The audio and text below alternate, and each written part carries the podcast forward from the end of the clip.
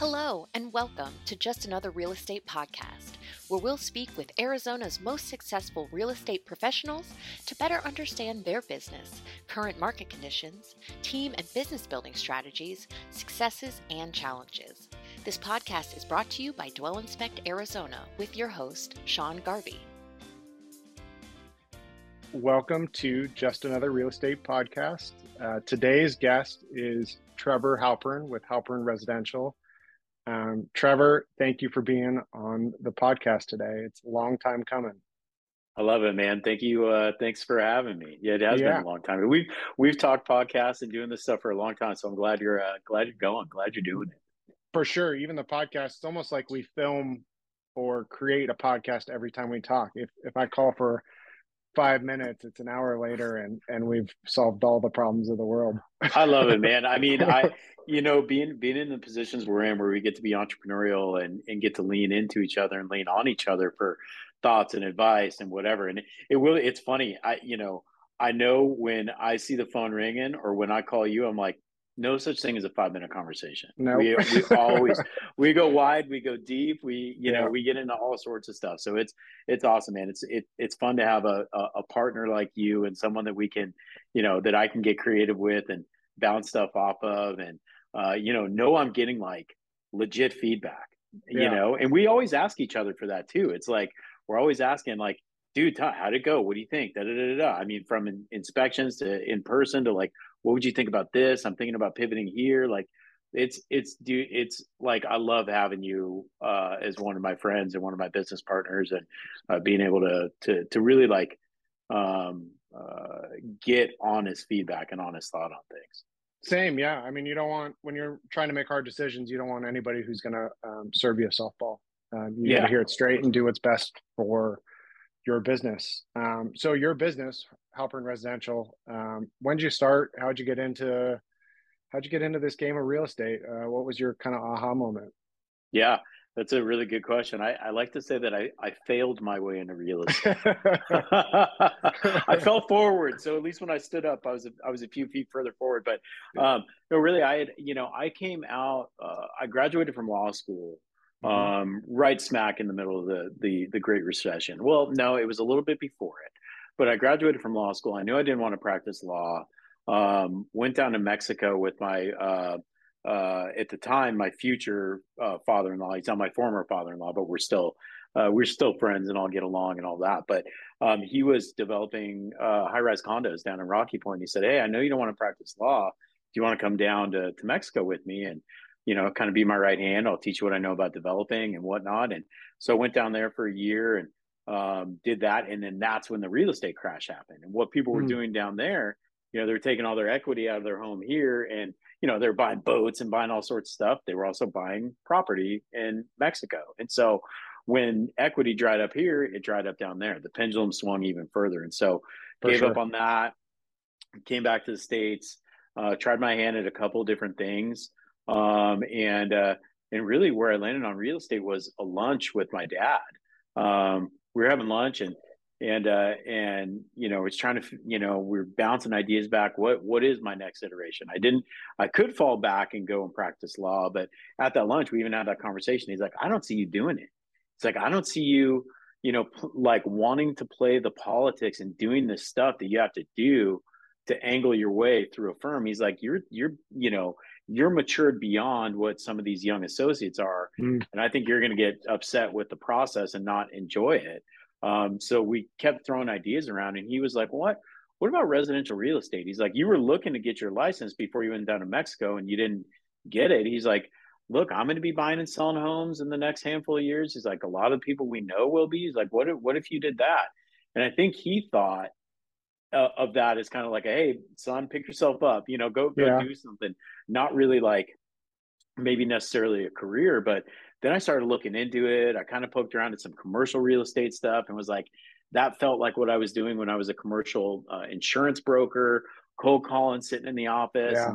Not my thing. And so I, I I kept digging into residential real estate and I was like, man, we're skipping off at the bottom here. Like I could ride this thing up as it goes up. And, you know, to my dad's point, he's like, this is such a good combination of you know, you get to utilize your law degree, you know, negotiating, writing contracts, all that sort of stuff.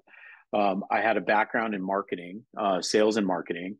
Um, and so I had a chance through real estate to kind of mix that the logic and the emotion, the marketing, the branding, um, the business experience, and the uh, and the law degree all kind of came together, and it just clicked. Mm. And so, um, you know, what went from a lunch with my dad ended up me running through real estate school. I think I did the six week program, um, and then started interviewing brokerages and landed at Coldwell Banker because you know back then it was 2011 they were really known as like having great training like yeah you know really good new agent training i think they still do um, so went there um, and and just dove in and uh, what turned into you know what what went from a conversation with my dad at lunch has turned into almost an 11 year career um, and you know i since jumping in i just haven't looked back it took me six months to get my first deal uh, but then once I got the first, then I got the second. My first buyer ended up being my first listing.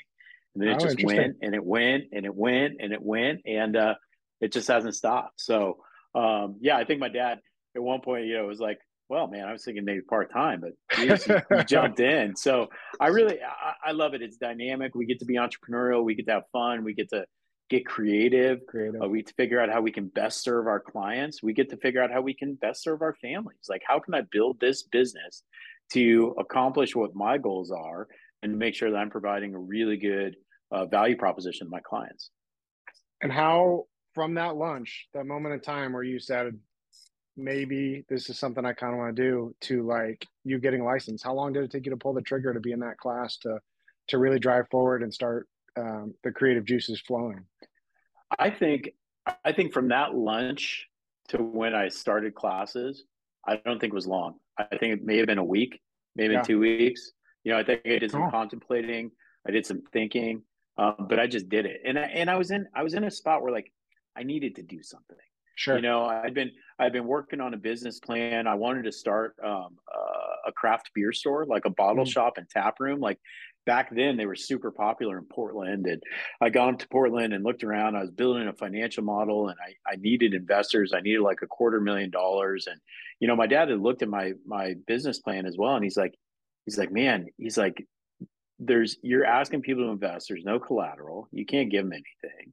He's like, and it's all on you. Like literally all the work going in is you. What happens if you get sick? What yeah. happens if you get hit by a bus? He's like, look at how much time you're gonna be spending and look at what you're like bottom line is at the end of the year. I'm like, yeah, it doesn't really make sense. So like I'd kind of fallen off of that idea and was was kind of, you know, I'd gotten laid off several times. It was a great recession. I just was like, I don't want to go work for someone else again. And so the idea of residential real estate really struck me. Um, and so I started pursuing it. I also had to get out of my own way. Like here I am. Mm, interesting. You know, I have a law degree.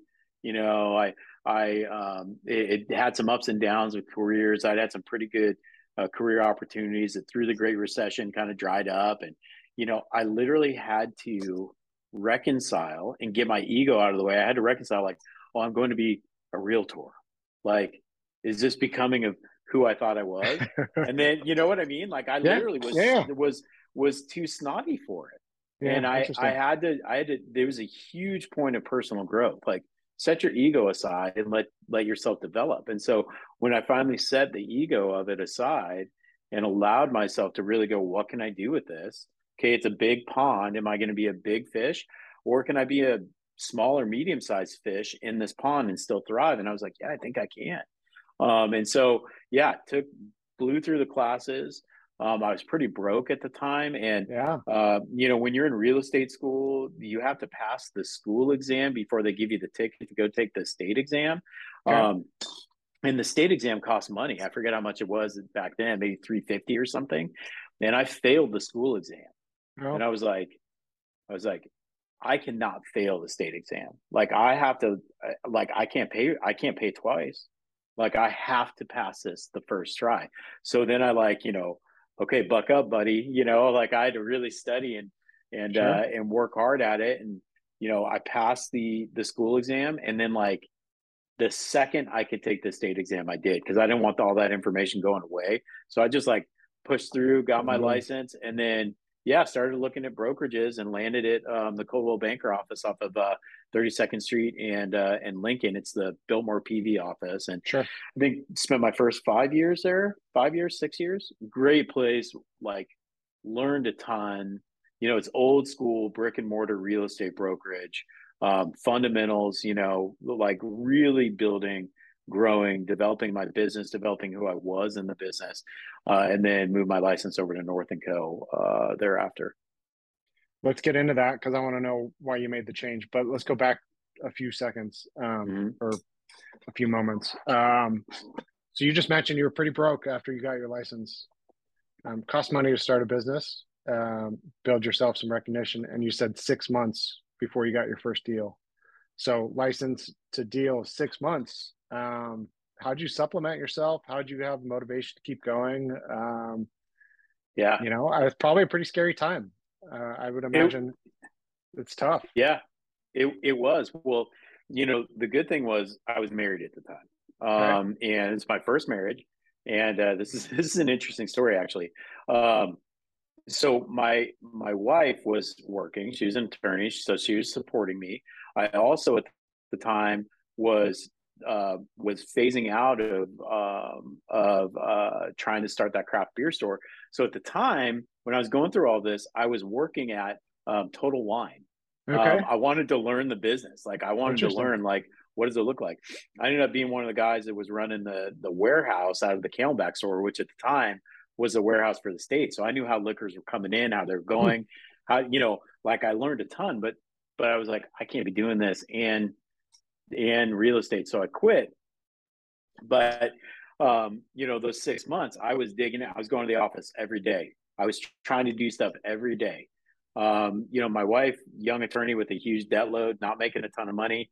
It was it put a lot of strain on us. We had a house, we bought a house, like um, it put significant strain on us. And um, you know, there were times where I'd be at the office and I could literally feel my face getting red and I could feel my ears brightening up. And like I didn't know what I was supposed to be doing. I was sure. there. I didn't know what I was supposed to be doing. And so there was one day, and I clearly remember it. I, I was so frustrated. I could feel myself getting ready. I pushed back from my desk and got my car and I called my dad. And he's like, he's like, this is one of the reasons why you're in this business. Like you're frustrated. He's like, go like go go to a park, go ride your bike, go like just get outside, clear your head. Like you're not reporting to anyone. So like it's okay. Feel frustrated. Like mm. push back from your desk, do whatever. And so so it it what's interesting about that six month period is I was working, working, working, working, working, trying to get a deal, trying to get a deal, trying to get a deal. I got my first deal off of uh, what they called it. what was it? It was like desk time or whatever, where floor time at Coldwell, where there were oh, three oh, hour blocks throughout the day. And if the phone rings and someone's like, Yeah, looking for a house, the receptionist would put it to the person on floor time. And so I picked up the phone and it was someone that, Hey, I'm interested in looking at this house. Um, you know, here's the address. It, it, was an agent in my office had the listing.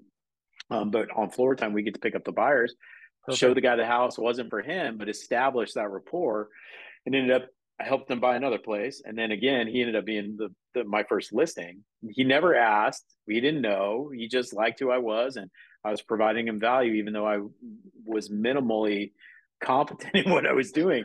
But the interesting part about that first deal, that six months, that strain.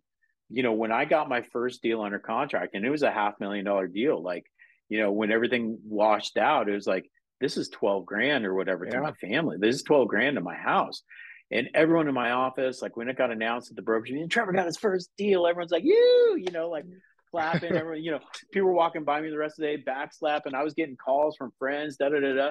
And you know, for days, I would I'd, I'd go home and I would expect a celebration. My wife was just flat with it, you know. And finally, I said something to her. I said, everyone is celebrating. Um, you know, everyone's excited for me. You're the one that stands to benefit. Like I've been working so hard to try to like succeed and bring money into this household and and I, and try to prevent you from from being bitter towards me as I'm trying to build this stuff. And she just started crying and said, "Well, I am bitter." And like that was literally my first deal in real estate led to my divorce. like it literally brought up to the surface all of this angst and buildup and strain that had, that had been growing inside of her and between us while I was trying to get my legs under me. And the second I got the first deal, it all bubbled up to the surface. And then we realized, you know, we went to counseling and tried to work it out for a while. And it ended up, you know, we had to go our separate ways. But we're still good friends. I just saw her two days ago. She she and her mom came by and dropped some stuff off at our house, and you know, I I have helped her parents with real estate, yeah. her with real estate, her sister. Like, they're they're they're good ways to exit marriages or other relationships. But long story long, my first my first deal in real estate uh, led to my divorce. Talk about the highest of highs and lowest of lows all in the same week. I tell I tell people all the time that real estate will bring you up and uh-huh. cut you off at the knees in the same day, and that's a that's a damn good example of it. so first lead, I mean that's that's pretty cool. Like total cold, never met that person. A lot of people get into real estate, they think they're gonna serve their friends and families, and and you didn't have that opportunity. I mean, you you plugged away for six months, probably reaching out to people, and here it came, one phone call because you were there to take that phone call. That's perfect. Well, yeah, and then it becomes proof of concept. Like no one wants to yep. be the first, right? I mean, yeah, um, you know, I, I, think my network had seen me. You know, it was like a new thing at that time every twelve to eighteen months, right? Okay, I'm yep. selling real estate in Mexico. Now I'm back as an insurance broker. Now I'm working for a management consulting company. Now, where is he?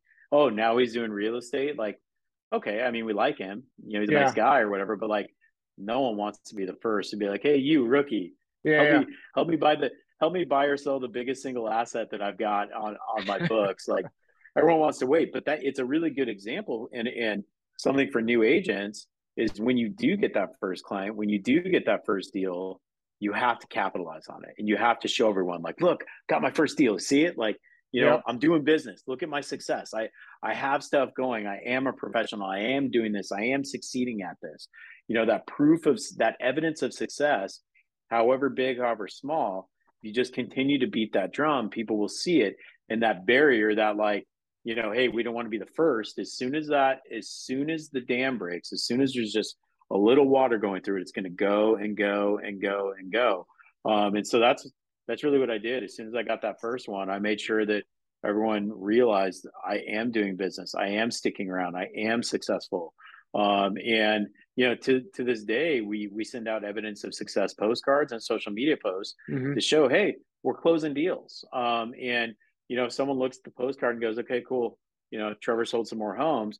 Once a month, they're getting something in their mailbox saying he's in real estate and he's still doing okay. Yeah, it's an impression. It, it's just as a little reminder that that you know we we still have forward momentum uh, in this business. Yeah. Um, you have you mentioned your dad a couple of times. I've, clearly, he's a mentor, um, and that's an easy mentor. Do you have other mentors in the business?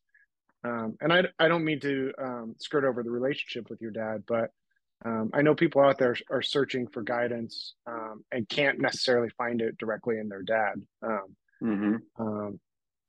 Because he's had his success in business, and it's easy to teach down to you. But do you have other people that you rely on as as a mentor relationship too? Yeah, and yeah, and that's a great question, and it, and it's really a good point because I think in anything, um, in any business endeavor, in any big personal endeavor, and anything you're really gonna um, strive to improve on, you absolutely need mentors. And yeah. I didn't have any mentors other than my dad, uh, who who is a lawyer. You know, not direct, not a direct, um, you know, in my line of business mentor, more of a global mentor. Um, but my the first mentor I had in real estate was Brian North, mm. um, the the the the owner of North and Co. And that was part of our deal at the time. North and Co. was small enough to where part of when I met with Brian, he's like, "Well, where do you want to go with your business? What do you want to do?" Um, and I told him, and part of the the exchange was said, "Hey, I want to." You know, I think if we sprinkle a little dash of this, do some of that, blah blah blah. If I work with you, I think we can take you from being a 10 or 12 million dollar a year agent to being a 20 million dollar a year agent pretty quick and i think um, you know that will give us at north and co the ability to hold you up as an example like come to north and co and we'll help you grow your business and so so while north and co was small enough so that i could get that one-on-one interaction with with brian and with stephanie gonzalez who's now the ceo you know, I I jumped and Brian became my mentor and still is. Like I'll still call him with about stuff and be like, hey man, what do you think about this? Or I'm thinking about doing this in my business, thinking about heading this direction. Um, or hey, I've got a I've never done a trade. I have clients wanting to trade homes. How does that look? You know, mm-hmm. how can we pencil this out? Right. So I rely on him, but but without that mentorship, without being able to lean into someone and get really good advice, it's very hard to to grow in this business in real estate because you you you're trying to reinvent the wheel. And there are a bunch of different wheels out there. You should pick sure. and choose what wheel looks and feels right. Make it your own hone it smooth it shine it paint it whatever you want to do but you don't have to reinvent it. And that's what i thought. I was taking i was like you know chipping the block trying to reinvent my own wheel and then coming to north and co I was able to to engage deeply with Brian, um, and then that got me introduced to Zanzibar, my business coach, and he's become a mentor.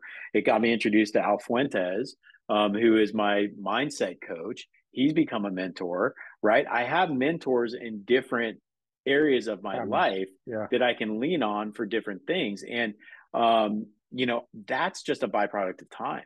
It's also a byproduct. What, what a lot of people re, what, what a lot of people don't realize is mentors will mentor you. They will take you under their wing if you continue to succeed. Correct. If they're telling you, "Hey, dude, I think you do X, Y, and Z, and and you're going to get this. This is what's going to come of it." You go, "Thanks so much," and you do X, or you do Y, or you do Z, or you do none of it, or you do one, two, three. Then they're gonna. Then they are no longer going to want to invest their time. They're what they're getting out of it is seeing you grow and succeed. And if you're not taking what they're encouraging you to do and doing it, they're not seeing the success. It becomes a waste of their time and they're going to dump you. And quite frankly, if you're not gravitating to what they're saying, wrong mentor, wrong person, go find another, break up with them, do it gracefully. They'll appreciate it and go find someone that's going to help you. And quite frankly, you know, it's hard to find people in any industry that are it's hard, especially when you're in sales, to be financially incentivized. You know, there's not a financial incentive to be a mentor unless it's like, oh, I'm a team lead. You're going to come on my team and I'm right. going to get a chunk of all of the business that I help you create. There in real estate is a direct mentor mentee relationship that can work under certain models. But like, if it's just an agent coming to me and going, "Hey, man, you got time for a coffee?" Um, I had this happen in the hallway today. Hey, man, I'd love to take you to lunch or coffee or whatever, talk about things, and you know, get a sense of how I can grow my business. I'd love to. I love yeah. doing that stuff because honor. I had it's an honor, and I had a lot of that paid to me. You know, I, I I took a lot of that, and now I want to pay it forward.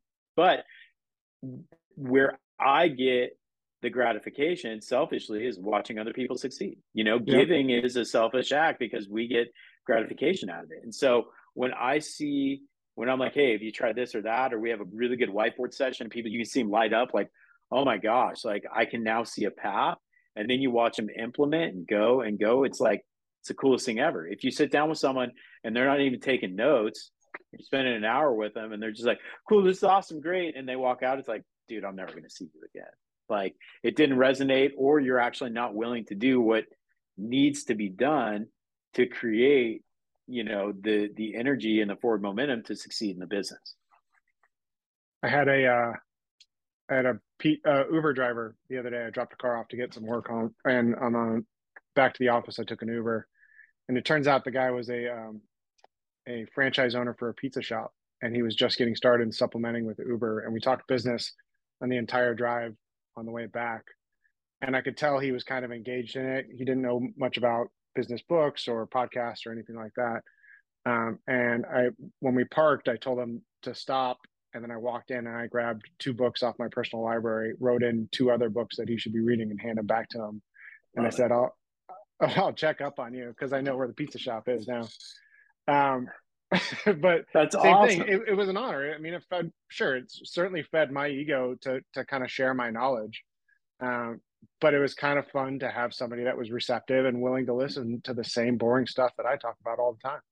Right. Um, I think it's really interesting. You didn't find your mentor for five years. because you said you were with Coldwell Banker for five years, shifted gears over to North and Co. And you've been searching for five years to find that guy or person that could spend that po- spin that positive influence on your business. That's yeah. really fascinating. I mean, you had a business, you were establishing yourself. Um, you just needed to level up when you found that that right person. Yeah, well, and quite frankly, I didn't even know that I needed a mentor. Mm. You know, like I was I was the guy that the classic like, you know, nose to the grindstone, work, work, work. You know, phone rings at 9 p.m., pick it up. Yeah. Got to show home at 8 a.m., you show it. Oh, it's Labor Day weekend, don't care. You know what I mean? Like, and at the time, because I was had gone through a divorce and, you know, one, the desperation of like, okay, I no longer have her income to put a roof yeah. over my head. I have to produce. And then two, not having a wife or a family where my time could be constrained or or devoted to them. I could devote it to the business. So that easy combination yes. of desperation and uh, yeah, easy to say yes. I was out, I was working all the time. But so it was like, okay, effort in is directly proportional to results out. The more effort I put in, the the the better the result. When I read and then and talking to Brian, I realized, oh, okay, wheels. There are wheels out there. I just need to pick and choose what I want and get it spinning and it'll create its own momentum. And I don't need to be it's like pushing the wheel up the hill. It's more like spinning the plate. Get a couple plates spinning, and I just need to like tap it and keep it going every once in a while. Oh, this yeah. one's getting wobbly. What's up with that? Like, let's take it down and look at it. Let's fix it, put it back up and spin it, right? And then just tap the plates and keep them keep them spinning instead of like, you know, 70 hours a week. Yeah, man, I'm grinding it out, da da da da da. But it took that first mentor and someone to elevate me from being transactional agent to being a business owner okay look at it as a business mm-hmm. you know if if you think your your time is worth 200 bucks an hour and you're doing eight dollar an hour work trying to design a logo or trying to put an email together on mailchimp farm that out if you pay someone 20 bucks an hour and you think your time's worth 200 bucks an hour and while they're doing that for an hour you're focused on your highest and best you just made 180 bucks. Like that delta between what you're paying someone to do and you utilizing your highest and best is is what's going to push you forward instead of just grinding, grinding, grinding, grinding. Now in the beginning, you got to grind, dude. You know yeah, it. Good point. Like, yep.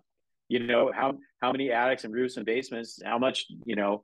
uh you know crap did you slog through in, in hawaii inspecting for years yep. before you earned the ability to start hiring these different things to do the work. I mean, yeah, yeah grind it out at first, but then have to figure out figure out your lowest point of leverage. What do you hate doing? What do you suck at doing? Stay in your lane, focus on your highest and best, play to your strengths, punt your weaknesses, leverage. What's that first point of leverage? And then focus on it and go. And if you don't know, that's where you try to find a mentor. If you can't find a mentor, that's where you should find a coach. Pay for coaching. Um, I, at the time when I was moving to North and Co, coaching was becoming like a big deal. All the top agents in my Coldwell office had coaches. Sure. I was like, this is this is nonsense. I don't think this is real. Like, you know, who this I, I don't know if this is worth it, but I started it. I went through a coaching system and and I I hired and fired three coaches and was like, yeah, I don't need a cheerleader. Like I have mouths to feed. At the time I got remarried.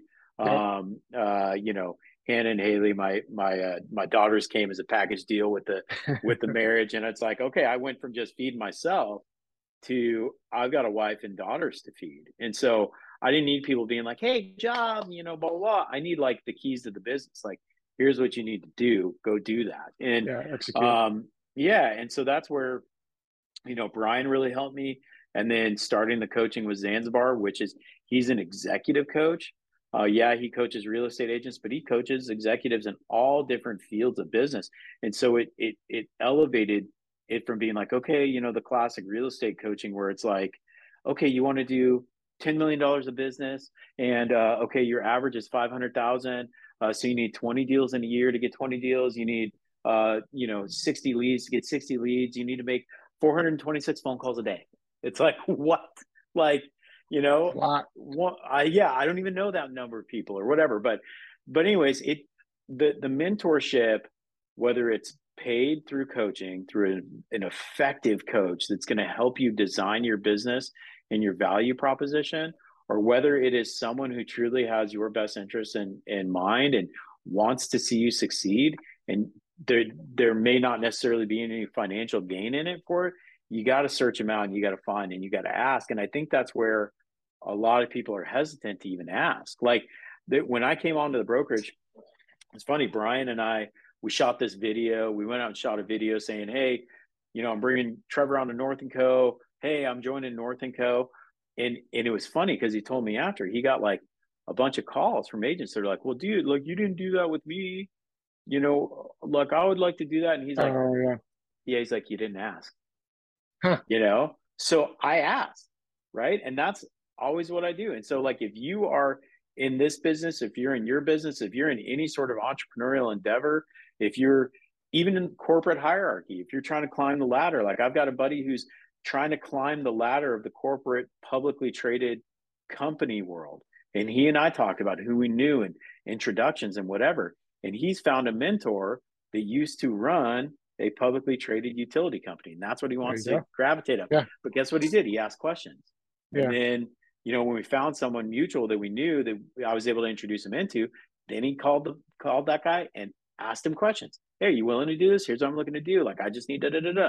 So most people realize that they need a mentor. I didn't know that I did, but then I found out that I did. But if you know that you need mentorship and you're afraid to ask, you're never going to find the right mentor. You're never going to find a mentor. They won't come ask you. No, so I think busy. it's a, it, it, too busy. And and and quite frankly, like you know, you I'm not going to, you know, you're not going to go find someone be like, hey, you want me to mentor you? Like the people that come to you go hey man i like what you've done with your business.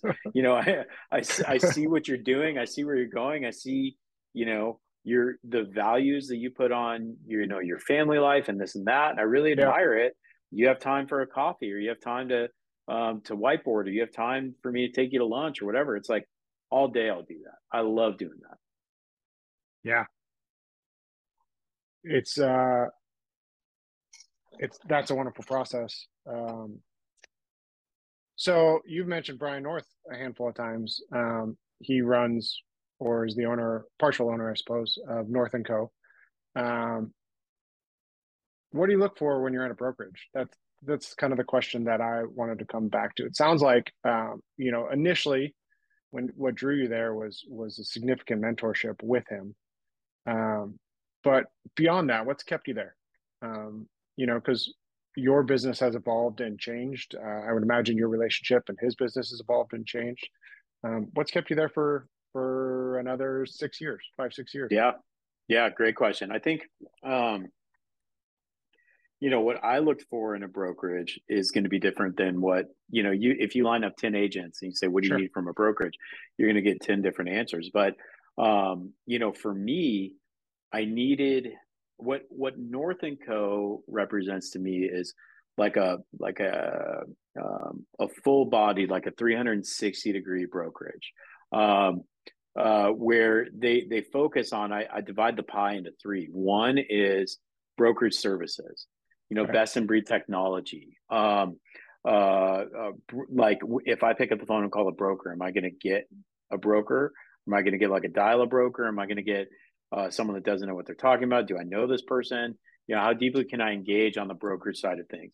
And how deeply is that brokerage going to engage with me? What programs do they have as far as helping me grow and build um, my business? And so that brokerage services side of it, technology, broker support, um, culture, you know, what do what what how do I want the public to perceive me by associating with this brand? That's one portion of it. And then another, you know, third of it is what I call business development. And I don't mean like, you know, like old school, like bringing in business. I mean, developing Classes. agents to, yeah, like developing agents to run a business. You know, are you a PLLC? And if not, you need to start one. Better Do you be. have a bank account? Like, start a separate bank account for that PLLC. Take advantage of of the tax benefits that we get as 1099s. They're extraordinary. Um, so, so one, business structure. Two, um, what can the brokerage provide me to help me grow as a business person? And you know uh, classes you know, being taught by other uh, agents that I can learn from, being taught by Brian, you know, uh, sales skills and um, how to hold an open house and um, how to seek business credit so that you can utilize during downtimes how to best utilize taxes like i mean literally mm. stuff that helps us move ourselves forward and our businesses forward how can we be better agents for our clients what can that brokerage provide in that business development side of things developing and growing my acumen as a business person and north and is awesome at doing that and then that final piece of the pie um, is like personal development. You know, uh, I mentioned the the mindset coach Al Fuentes.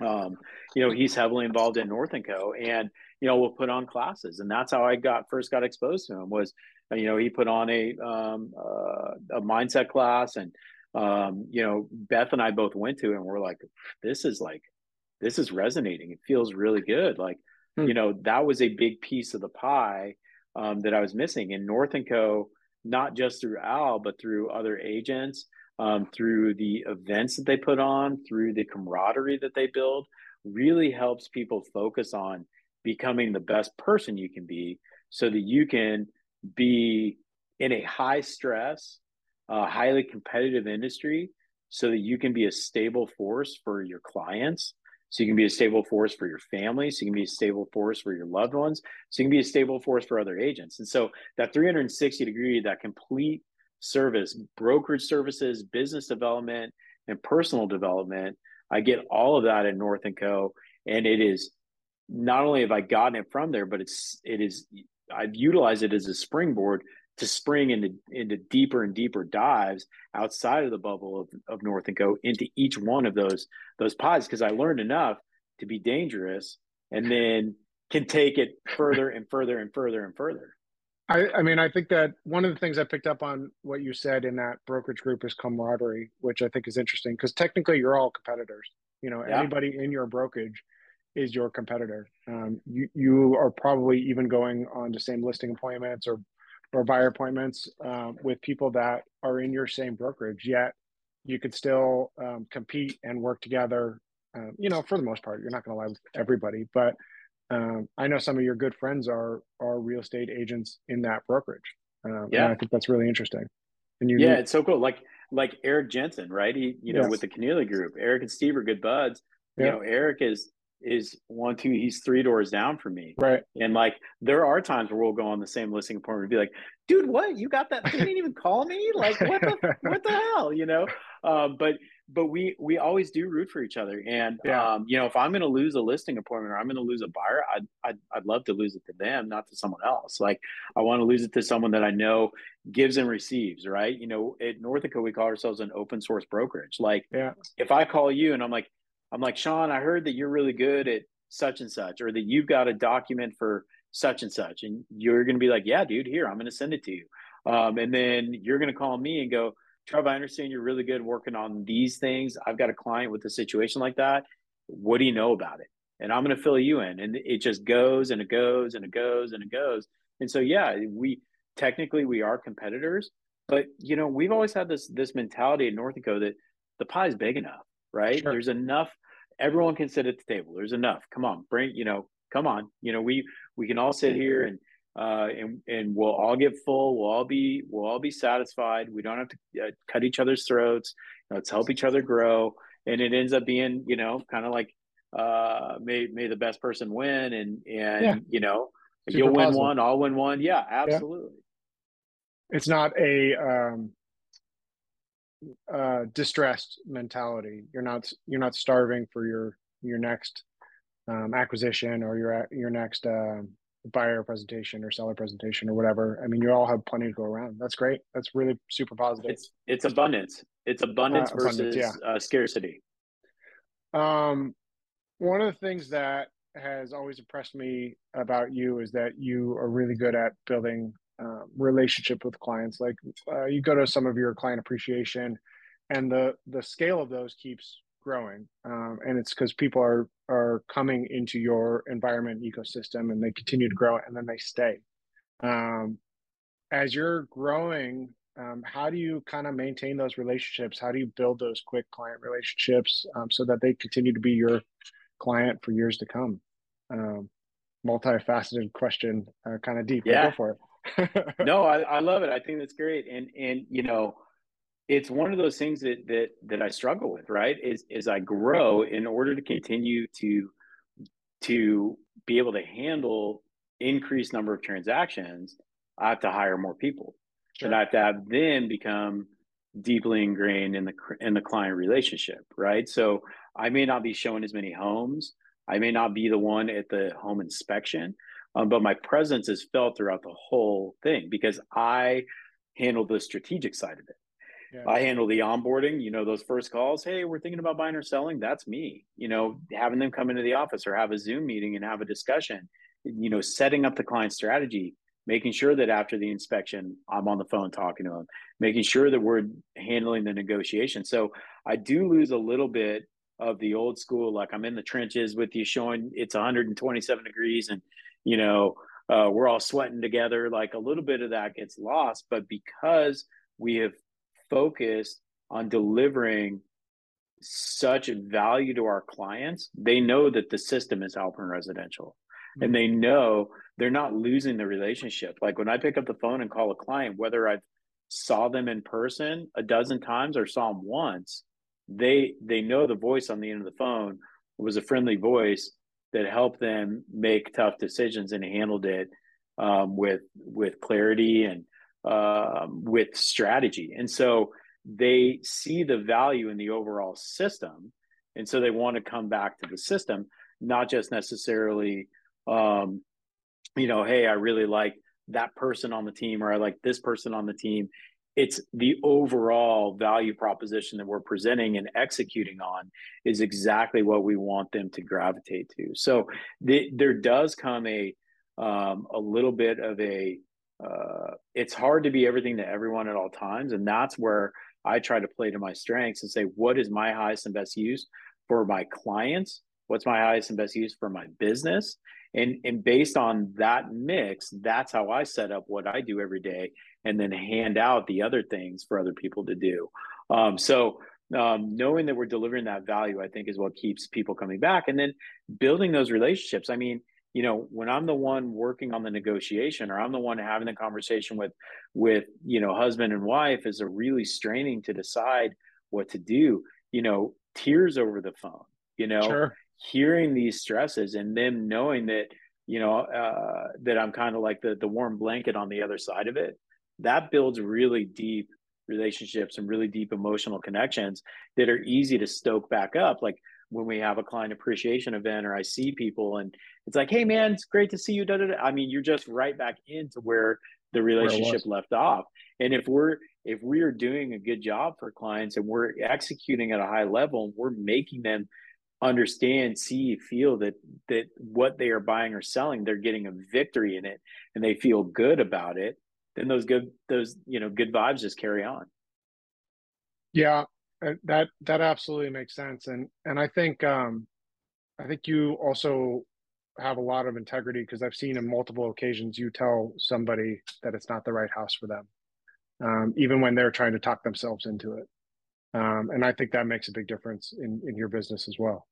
Yeah, it, uh, it does. I mean, you know, heck, we did it, me and you, right? Multiple times, yeah. yeah, multiple times. You know, you you uh you walk into a place and yeah, you'll have clients that, that are that uh I mean, you try to talk me out of me buying my own house. You're like, dude, yeah. the sewer lines, the electrical, like, dude, don't buy this house. I'm like, I'm buying this house. Yeah. wow. but but uh um uh but you know being able and that's the sort of stuff that does i mean the the more honest you are and the more straightforward and the more you actually pour into clients and making sure that they're succeeding those are the ones that are like you know gosh i'm so glad three years later i'm so glad you told us to not buy that house yeah. i'm so glad you encourage us and it's like hey i always tell people you know it, when they're like well what do you think i mean my response is like you you really want to know yeah. um and if they're like yeah bring it be like don't buy this house I hate the street. Look around, high tension power lines, da da da da, or like going through an inspection. Like, guys, this this I don't think you should buy it. Mm-hmm. Um, those are the those are those deep experiential thing for clients where they go, okay, he's keeping us safe.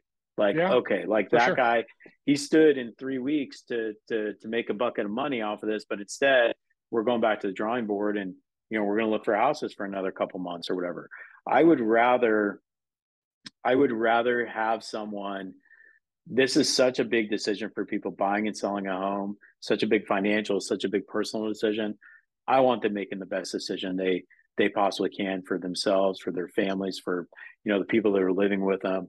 Um, and so, yeah, if that means walking away from a deal, walk away.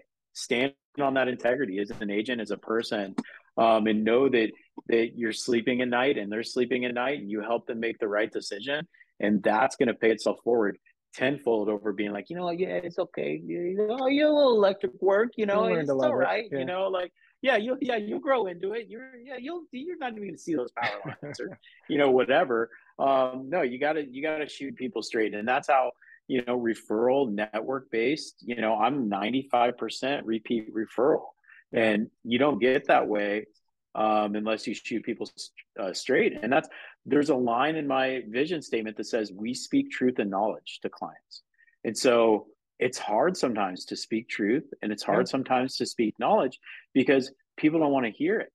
And that's okay i'm going to tell you anyways hey i know this isn't what you want to hear. Um, but your house is not worth a million dollars. It's worth 750000 um, well no i really think it's worth this. Okay that i completely understand your position. Um, but i've promised myself to speak truth and knowledge to clients at all times and and the truth is that the data says it's worth 750 and my knowledge and my experience in this business says it's worth 750 not a million. Now if you right. want to list it at a million it's your home we can do it but we have to have a plan to reduce the price and you have to promise me if we start getting offers at 750 that you're not going to beat me up if we're getting offers where i tell you we're going to. Right. And you know like there are ways to deal with it but like that truth and knowledge and and standing on it and telling clients I'm always going to be the one speaking truth, my truth to you. I'm always going to be the one sharing my knowledge and experience with you.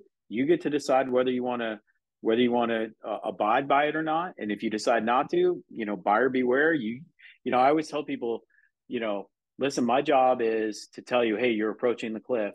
Hey, you're getting really close to the cliff. Your toes are on the edge of the cliff. You're about to go over the cliff. And then if you, you look at me and you go, it's cool, man. We want to go over the cliff then okay, great. I'm gonna get that. Just give me a second to get down there and try to catch you.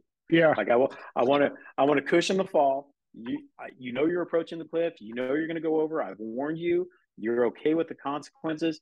Cool. Let me try to catch you at the bottom. And so you know I will always speak that truth and knowledge because it's way easier to have an awkward conversation up front with someone about hey I don't think this is gonna work or I don't think this is the right house for you or I don't think um uh I, I don't think we're going to work well together. Like that conversation I, I, was talking to someone earlier today in my office about that. How do you have that conversation? It's easy. It's easier having Just that than it is six months down the line and this person hates you or you hate them or the house isn't selling and you didn't have the you you couldn't stand up enough to in the beginning have that conversation to let someone know hey where you're listing i don't think it's going to work and here's why you know, I encourage you to do X, Y, and Z to your home. You're deciding not to do that. And as a result, I don't think it's going to sell quickly. I don't think it's going to sell for the price. Please know that. Um, if you're not willing to have those conversations, the conversations down the road, I guess down the road, um, that that you're going to have where they're mad at you because the house isn't selling or they ended up buying a property that they never should have purchased. Um, those conversations, when you are getting fired, or or you want to fire them are way harder and way more full of emotion than just having the conversation up front, making them acknowledge and understand what you're where you're coming from, and let them know that if it's not working, here's the path around it. Here's what we need to do to readjust. Um, and or you told me you wouldn't beat me up. Yeah, I had I've had this conversation. Hey, sure. You promised you wouldn't beat me up. We we got an offer right where I told you we were. You're super mad at me. You promised you wouldn't beat me up. What are you doing right now? Uh, I'm beating you up. Right. So stop. We talked about this. right. I told you this was going to happen. This is what's happened. You're beating me up. I want to sell your house for as much as as much as I can because you and I are tied there. The more I sell it for, the more I make, the more That's you right. make. But it's just not working. This is exactly where I told you we're going to get offers. So I think you needed to to deal with it, right? Like not letting the tail wag the dog as an expert, you know, uh, in your field, in my field, we have to be able to to tell people and imbue our expertise. Otherwise, why do they hire an inspector? Why do they hire me? You know, if if just go buy an Opendoor house or go buy, you know, a property that you don't need an agent for, um, if you don't think you need them. Don't do your own home inspection if you don't think you really need an inspector. Right. You, really, you really know what you're doing. Okay, you know you you don't know what you don't know, but um, you know you hire people like us for knowledge, for expertise, for workarounds, for angles, for um, for the unknowns that you don't even know about. We we can protect you from landmines that you didn't even know you were coming upon. And if you devalue that as a consumer, then why am I here? Why are we working together? Hundred percent. And it's it's without a doubt a tough transaction because there's so much as a buyer. There's so much coming at you. Um, that you need an independent party in there to really tell you the truth. Um, mm-hmm. And for a little backstory that you referenced to, uh, you were my real estate agent when we moved back from Hawaii.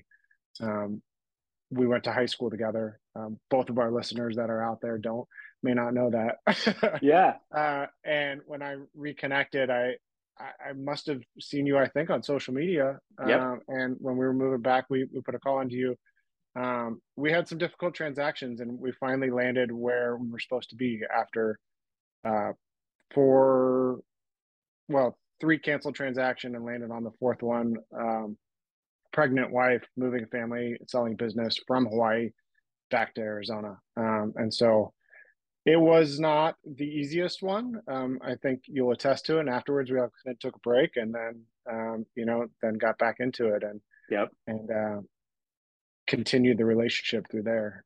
Um, yeah. You've had a big change in your life. Let's uh, yeah. let's shift into that a little bit. Um, Do it. Tell me about the story of that house that that we inspected a long yeah. time ago. Yeah, that the house that that Sean told me I probably shouldn't buy uh, uh, ends up that that son of a bitch burned down. Uh, um, Legitimately, but really it did legitimately yeah. uh today is today tuesday? Yeah today's tuesday. Um yeah. three weeks ago today um the our, our, family home burned down. Um and not for any mechanical reason not for any um not for any reason that we should have been aware of. Um it was literally it was the craziest thing. I, i've told you about this right? Yeah. The cause of it? Yeah. um it, it was called light amplification, so or magnification. We had a stainless steel bowl out on our back patio um, that we used to fill with like water and sand and stuff for our three year old as a sensory play thing. Um, and that was sitting on the patio and it was getting direct sunlight.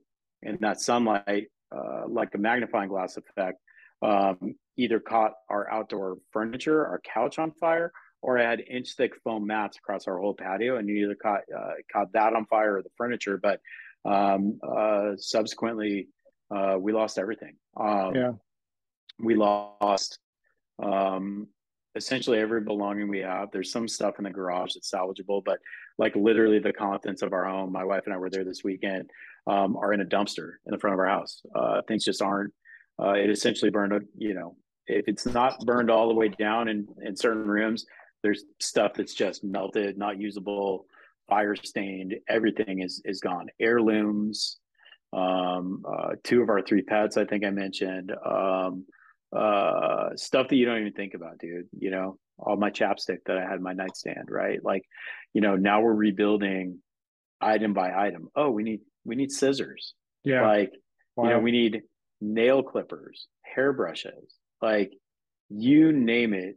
We we're rebuilding from from the ground up. And so yeah it was it was wild. You never expect you know something like that to happen. I i went from you know in my back patio where it started was like my sanctuary. Every morning i go out there on my back patio uh, i go out there with one of my cats that that uh, that, that died. And um, i would do meditation. I would do uh, yoga I would uh, exercise. Um, I'd go out and I'd read a book and drink a cup of coffee. And like I did that all that that morning. And then my sanctuary, my haven, my place to fill my soul and my mind and um, yeah, place for my family to play and my kids to play um, ended up being the cause of the downfall of our home and mm. uh, it, it's just a it's just a, a total it's it is it turns your life upside down. But you know the craziest thing is like not the craziest but a very interesting thing is a lot of the preparation a lot of the work that i've that i put into the the trying to one step at a time improve my approach to business and life all of these lessons have have come back and have been like shown right in my face like that that little thing that i do out on my back patio where i read I mean, that's the end of my morning after i've exercised and whatever i go inside and i get a cup of coffee i go back out and the book that i have on my patio is always like a personal development book or a business mm-hmm. you know uh, improvement book and i read while i'm drinking coffee and as soon as the coffee's done i close the book set it down, go inside, start getting ready for the day. But those little 15 minute pops every morning of knowledge, of quotes, of things that I can like think about come up in my life all the time in business and in personal. And um, those little sessions on the patio have led to a bunch of big realizations in my life. And one of the most interesting things is that morning, the morning of the fire, I was reading um, Ryan Holiday's book, uh, "The Obstacle Is the Way." Yeah, um, I read his. Uh, it's really good. Um, I, I, read his Daily Stoic book. I really like Stoicism. It resonates very deeply with me. I read mm-hmm. the Daily Stoic, and then I picked up um, uh, "The Obstacle Is the Way," and I was like two chapters in, three chapters in. And that morning, I read this chapter, and it and it was um, there was a a quote in there, and it said, um, you know, he was like you know what, what you have to put into perspective is that you know something like no matter what's going on in your life you're probably not going to die from this was mm. the quote. And it was like if you're in a tough situation it may help for you to repeat this. You're not going to die from this. I'm not going to die from this. I'm not going to die from this. I'm not going to die from this. So i read that you know closed the book um, went about my day got a call from our babysitter at like 320 um, i was on the phone with clients and i pushed it to voicemail and she called right back. I was like, you know, said told my client, I said, Hey, my babysitter's just called me twice in a row. I gotta take it. He's like, Go. Yeah. And I was like, Hey, what's up? Everything okay? The patio's on fire. And I'm like, there's a hose right there. what does that mean? No, I'm like, dude, yeah, like patio's on fire. Like, you don't think of like, no, the fucking patio is on fire. Like, yeah. and that's she goes, No, it's on fire. And she's like, I called 911. I'm out. I got the boys out. I'm out with the dog. Like, you got to get here. So I just went shredding home. I'm three minutes, I'm four minutes from my house away. I drove. It was like two and a half. Yeah. Um, and I just see as I'm approaching this giant plume of smoke, and I just start thinking like, like what was it started to cuss, but my my fucking house, and I just kept repeating that, and like, like just crying. I pulled down the street beyond the first fire truck, I was right mm-hmm. behind him. Saw these guys taking the hydrant. I'm like, all right, fellas, let's go. Like I was thinking, gonna, grabbing the neighbor's hose. Yeah, totally, dude. I, you know, I saw this thick black smoke, but I thought like, okay, it's smoldering. Like they're gonna go back. They're just gonna go pew pew with their hoses yeah. in the backyard. And then the second truck and the third truck and the fourth truck and the fifth truck roll up. And battalion chiefs start rolling up. They start cutting holes in my my roof. Anyways, I'm standing there in front of my house, watching it burn down, knowing my pets are in there dying. Like I kept, I asked him, I'm like, hey, can you prop the, the door open between the kitchen and the garage? Like, if there's an opportunity for him to run out, like just do it, please. And, um, but as I'm standing there, the quote from the morning started rolling through my brain. Huh. But, but my brain had turned it around. It wasn't like, you're probably not going to die from this. What I kept saying to myself as I'm watching this is, is uh, this isn't going to kill me. This isn't going to kill me. This isn't going to kill me. Like I literally was just looking at my house burned down, telling myself that this isn't going to be the end of us. This isn't going to be the end of me. This isn't going to be the end of my family. You know, my kids are safe. My wife is safe. Our dog is safe. I knew my cats were probably dead, and they they are.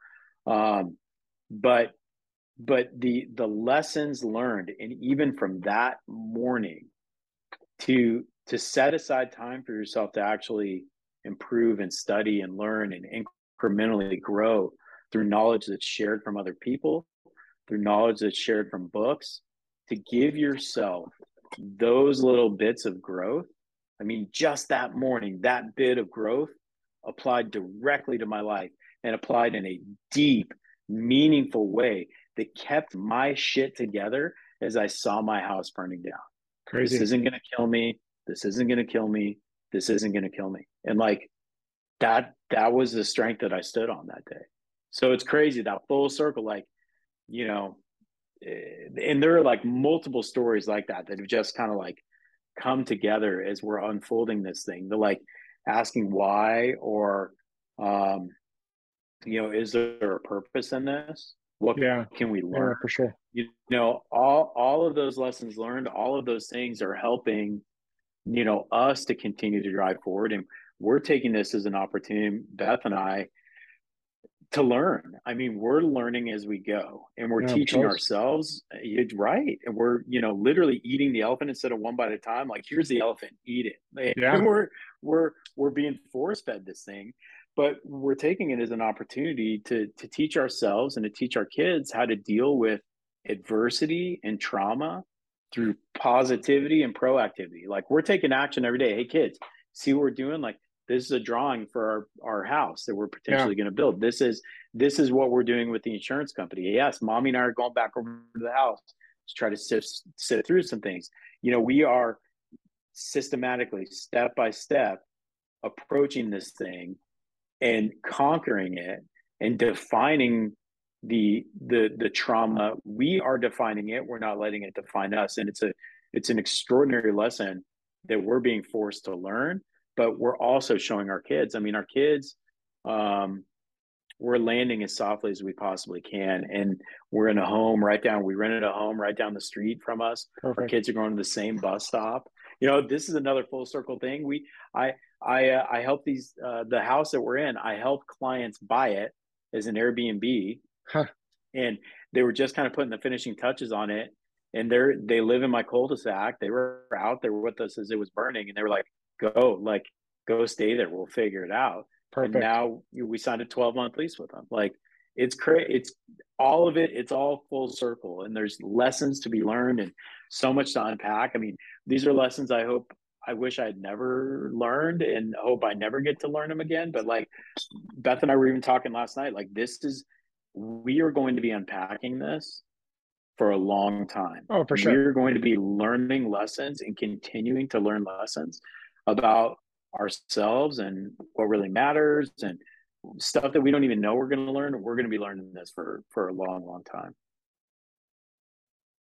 yeah i mean you that's there's nothing to really say about that you can't imagine the amount of changes but it sounds like you you dealt with it pretty well in that book on your your little 15 minute um, coffee break really was aptly timed. I mean, certainly better to be dealing with that from the outside looking in than on the inside looking at flames. Um, totally. And you have the right frame of mind to to deal with it at that moment. Um, Dude, does, and and, and right. we had support, man. Like you were there. Yeah. Like I like I haven't told you how much that meant to me. You know, I, I got to hug you and you know got to see you there helping me out, moving stuff around and Eric Jensen was there, and yeah. um, you know, uh, you know, Megan, your wife, started to go fund me for us, and yeah. you know, we had we had people showing up. Like, literally, I'm standing there watching my house burn down, and I've got friends showing up with coolers of water and diapers and formula. Like, holy shit! Like the the love, the the support, the outpouring, the the like positivity that we have felt from from second one it's unreal man it, it's it has been it has been one of the many silver linings that that we've experienced is the love that that, that we got to feel from from you from people like you from our friends from people who genuinely care it's been unbelievably amazing yeah uh it was certainly it was tragic um and tragic to watch but the next couple days the unfolding of of the people that that came out and was really pretty cool.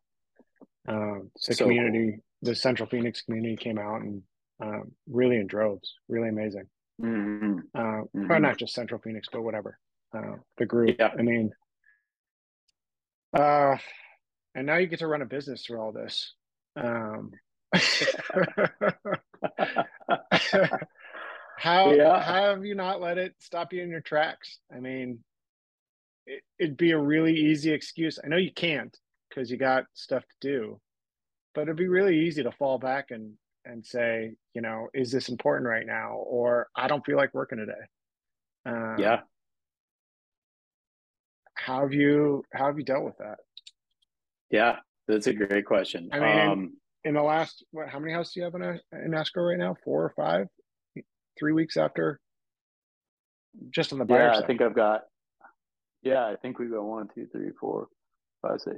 I think we've got eight on the board right now in escrow. Right. So that's Nuts. one of the reasons why. Like the people are they're they need me. They're they're making huge decisions. Like yes. I think I was in here the day the day after. Um, uh, it might have been two days. I think it was the day after. Um, and you know, I was showing up at things. Um, you know, there's a there's a charity group that I'm a part of. I showed up to a meeting a week after. I showed up to my brokerage meeting a week after, and people were like, "Dude, I didn't expect to to see you." You know, this and that. But it's like, again, that proactivity. Like, we have, I have to, I have to run yeah. this business. This is what feeds my family. Um, I have to keep it going. I have to I have to abide by the duties that I've told my clients I'm going to abide by. I'm not going to abandon you. Yeah, I've got JC. I have wonderful support, but like these these are gigantic decisions for people that I can't let what's going on in my life affect them. I mean, my broker's is great. Michelle Williamson, the broker, called and goes, "Hey, like I know you got deals in escrow. You need help like you want us to to to put some people on it and and I said thank you we got it I got JC and if things get squirrely I'll call Jensen you know I'll have Eric yeah. help me out yeah. um but you know the support was was there and available but um you know for me it also created normalcy like I I love what I do mm, there's creativity and fun and I get to help people um you know make big decisions that are meaningful to them and see them happy when the right decision is made like this is a big positive beacon in my life and i wanted to keep that going i wanted that stability i wanted um, the normalcy i wanted to come in here and and separate a little bit from the super heavy and intense emotional experience that was going on. Plus being in the office allows me too to pick up the phone and call insurance call my mortgage company mm. you know have a little bit of quiet to like deal with make a list and start start chunking away at it. So you know there was there was the part that like i i i felt yeah it would have been easy to just be like i'm out. Like i'm just gonna yeah. crawl in a hole and just cry for a week. Um but i i knew i couldn't. I knew that wouldn't be the example to set for my family i knew mm-hmm. that wouldn't be the example to set for my kids I knew that wouldn't be the example to set for my clients, for my community. And so I've used this as the ability to say, okay, you know, from day one, we're going to define this thing. We're we are going to handle this with proactivity and positivity. And step one is make a call to insurance. I'm in my front yard on the phone with the insurance company. Right. Yeah. And then it just kept going. And, you know, I took a minute and I I stepped back and I said, Am I am i am i working? Am i coming into the am i doing this? Is this an escape? Am i avoiding the emotion and the reality of what's going on? And i, I really examined it. And i, I even talked to al fuentes about it. Um, and and he's like no man like you're this is how you're dealing with it. Like i've heard you cry. Like the other the other day like you know just being in my office. I don't there almost three times during that day that i cried thinking about different sure. things. Like getting a call from the, the vet's office saying, Hey, uh, ashes of the one cat that's been found. We haven't even found the other cat. Like, yeah, the ashes of your cat are ready to be picked up. Well, shit, that's real. Like, we feel like we're on vacation. We've been gone from the house for a couple weeks. Like, you feel like you're going to go home and your pets are going to be there and your things are going to be there. And like, then the reality of like, no, man, like, you're, you're re, you're rebuilding um, your life one Amazon delivery at a time. I keep joking. We there'll be five, oh, six, yeah. seven, ten boxes delivered a day. I'm like, we're paying, we're paying for Jeffrey Bezos to go on vacation. one hour of use of one of his yachts, you know? Yeah, right. uh, but, but no, I mean, digging in and getting to work, man, you know, I, I have taken time to unpack the emotion.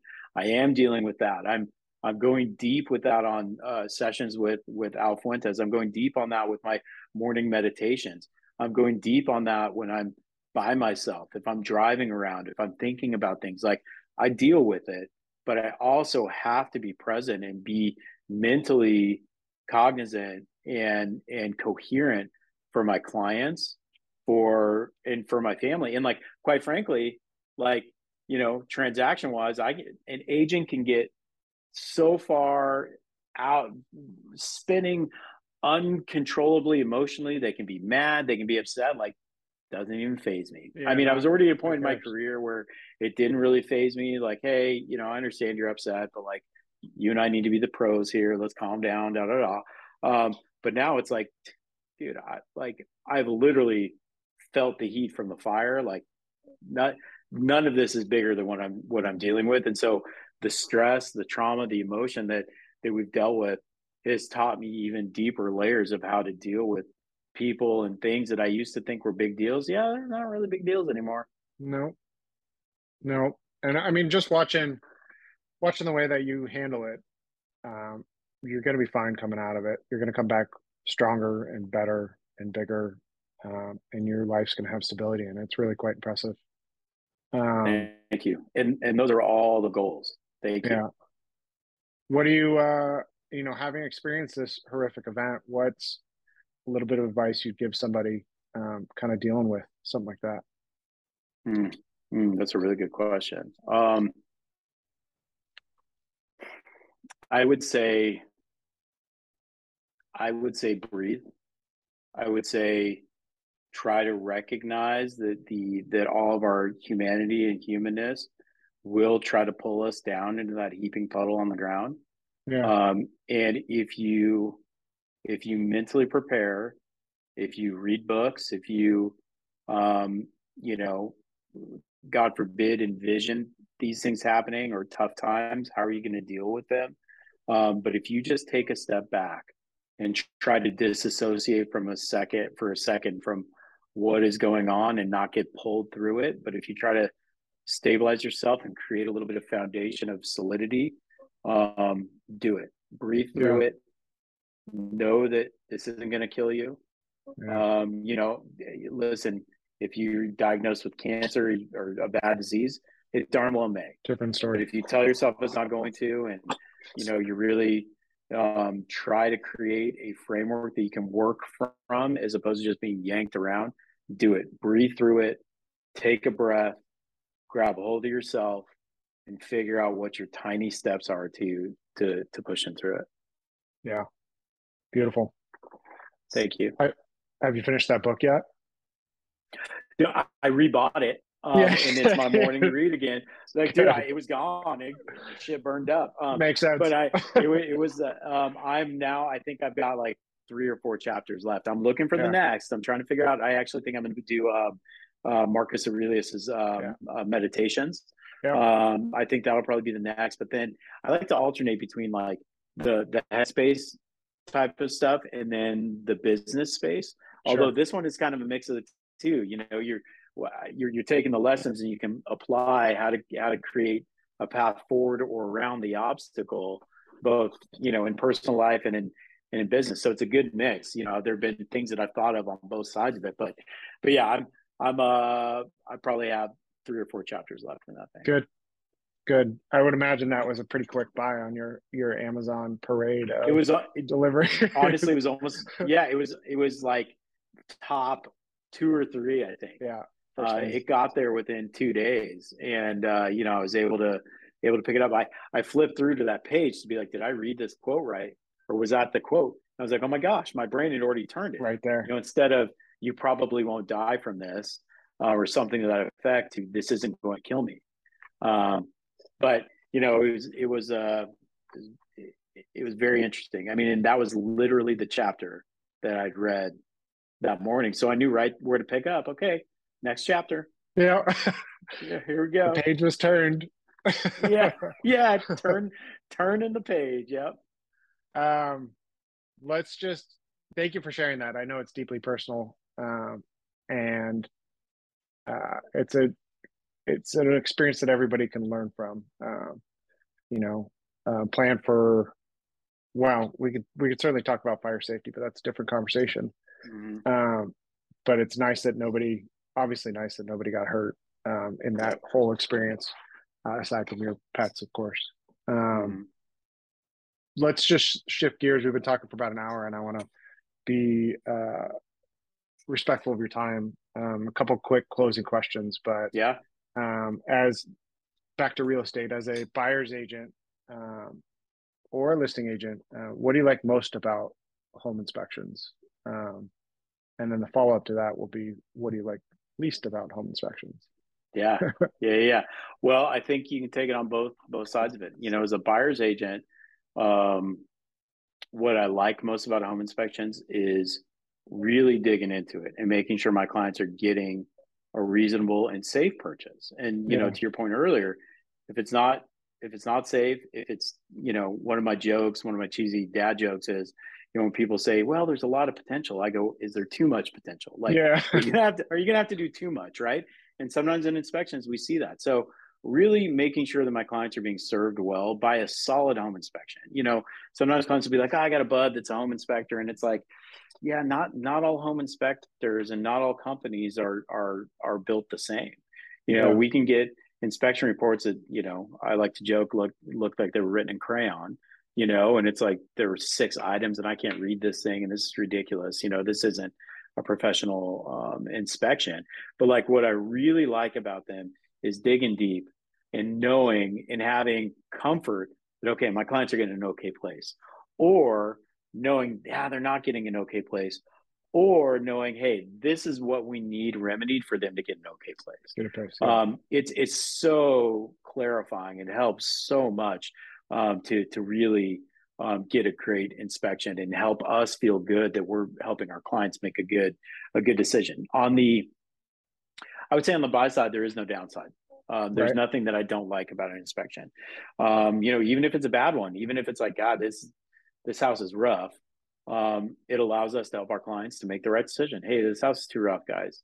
You're gonna have to put fifty grand, hundred grand into just bringing it up to a livable standard. Like you don't want to do this. Yeah. Um, let's go find you another one. Um, on the on the sales side, I think there are a couple things that that can be tough about uh, inspections. One, sometimes inspectors aren't very good at the delivery, right? Mm-hmm.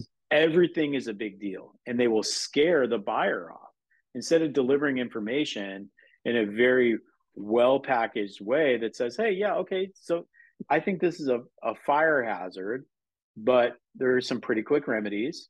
Uh, you know, call in uh, uh an electrician, have them look at it. Da, da, da, da. Like instead of making the delivery something that isn't going to be scary, sometimes inspectors want to like literally, they're like, hey, I've got matches and I've got a can of gas. Let's, yeah, you know, let's go. Let's, let's go. Let's party. Um, they want to like really like thrash the place as opposed to be informational.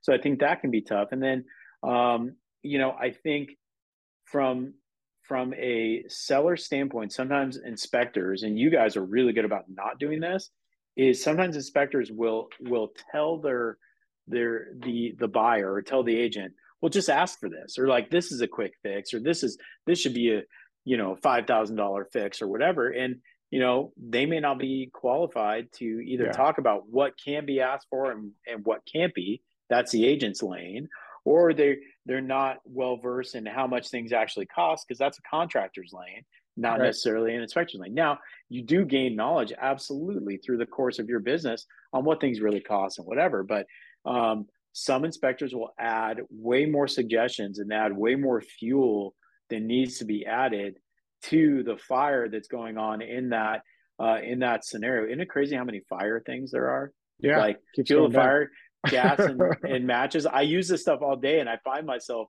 uh, using using it. I'm like, oh man, different meeting like, now yeah, too soon. this is me. I get to, you know, whatever. But um, but no, I think um, uh, the wrong inspector can add emotion and can add strain and stress to a situation where there doesn't need to be. And so I think that's the hardest part from a seller's agent. It's like, God, who's their inspector? Yeah. Like I love seeing you guys on the other side. And I literally tell my my seller clients when I see Dwell on the other side, I go, Hey, this is the inspection company I use. Like these, yeah. these are great guys. They're knowledgeable.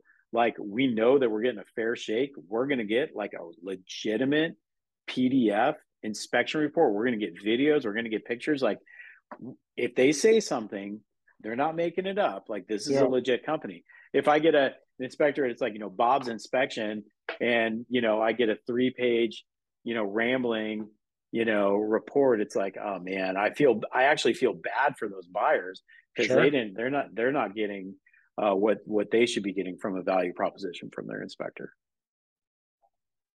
Yeah, for sure. I mean, it, there's, there's so many, variables that it that it is important to make a right decision. So we, we certainly appreciate you um, with some of the nods in that statement. Um, yeah. So thank you. Yeah. Well. Uh, uh, what are three books that you're drawn to? You've mentioned two. Um, what's another recommendation that you have? Dude, you know, it's funny because I was just thinking about this book this morning. Um, uh, the book that had gotten recommended to me probably two years ago. Like three or four people had said something to me about it. I was like, all right, I got I, I got to read this book. Um, and I've read it two or three times since. And I literally this morning was like, I think I'm gonna pick that one up again. I well, I'm gonna have to order it. So I had like three copies of it. Um, you know, I love giving it out. It's The Alchemist. Yeah. Uh, have you ever read The Alchemist?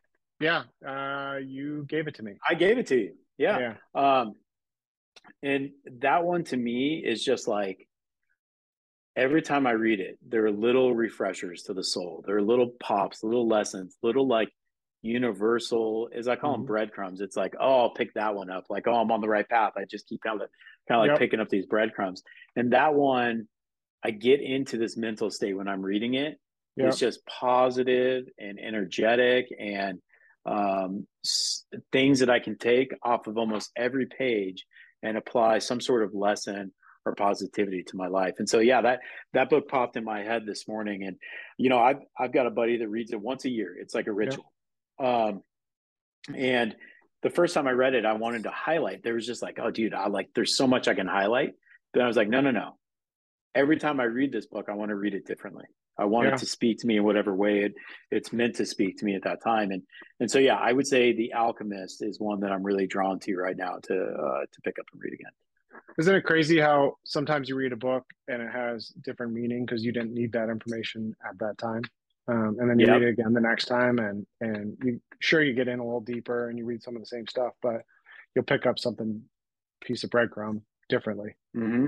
Mm-hmm. It's crazy. I do that with music too. I don't like. Yeah. There's certain songs or whatever that really like resonate and speak to me. And then like even last night, we we uh, we went to a concert. We went and saw uh, Incubus, um, and uh, we went with uh, uh, my my wife's cousin Molly is a huge Incubus fan. Like grew up being a huge fan, and so we've gone to see him twice with them. Like she just rocks out. It's fun to watch her. And yeah. Um, and I forget which song it was, but I've heard the song a thousand times.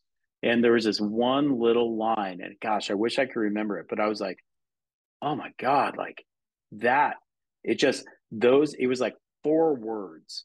And I was like, whoa, like at the at that moment it really struck me. And um, this morning I was trying to think of which song it was. I'll find it and I'll find those lyrics again. But it was like, man, I've never heard those lyrics in that song. And now I just heard it. And now I can't like every time I hear it, I, I'm not gonna I'm not gonna unhear that. It's it was awesome. So yeah, music, books. You know, you hear the messages that you're supposed to hear. You read the messages you're supposed to read when you're supposed to read them. Yeah, I I 100% believe in that. Um, so Trevor, thank you for your time. Um, outside of uh, the buses, bus stops in Central Phoenix, and the face a little T on there, and for those that uh-huh. of you that don't know, uh, little T is character is Trevor's caricature that he's used in a lot of his marketing and branding. So outside of people driving by buses of Central Phoenix looking at your character, where can people find you? Thanks, man. Yeah, they can uh they can call me directly. Um they they can call little T, they'll get the cartoon on the, yeah. uh, on the other end of the phone. His his voice is uh is much more movie like than mine. Uh, uh, but you you can uh, you can call direct, and that's a 602-595-4200.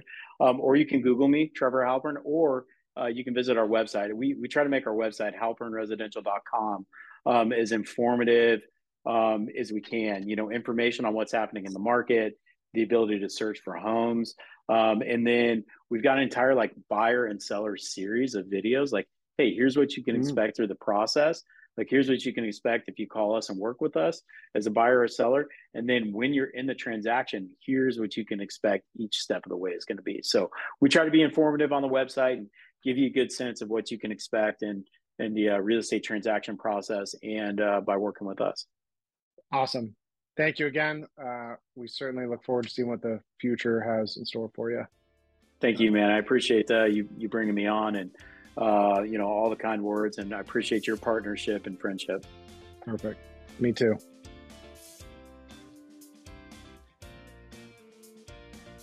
Thank you for listening to Just Another Real Estate Podcast. For the latest episodes, please subscribe and be sure to follow Dwell Inspect Arizona on Instagram, YouTube, and TikTok. To contact Dwell Inspect Arizona, call us at 480 867 4599. If you'd like to be a guest on the podcast, email our team at office at dwellinspectaz.com.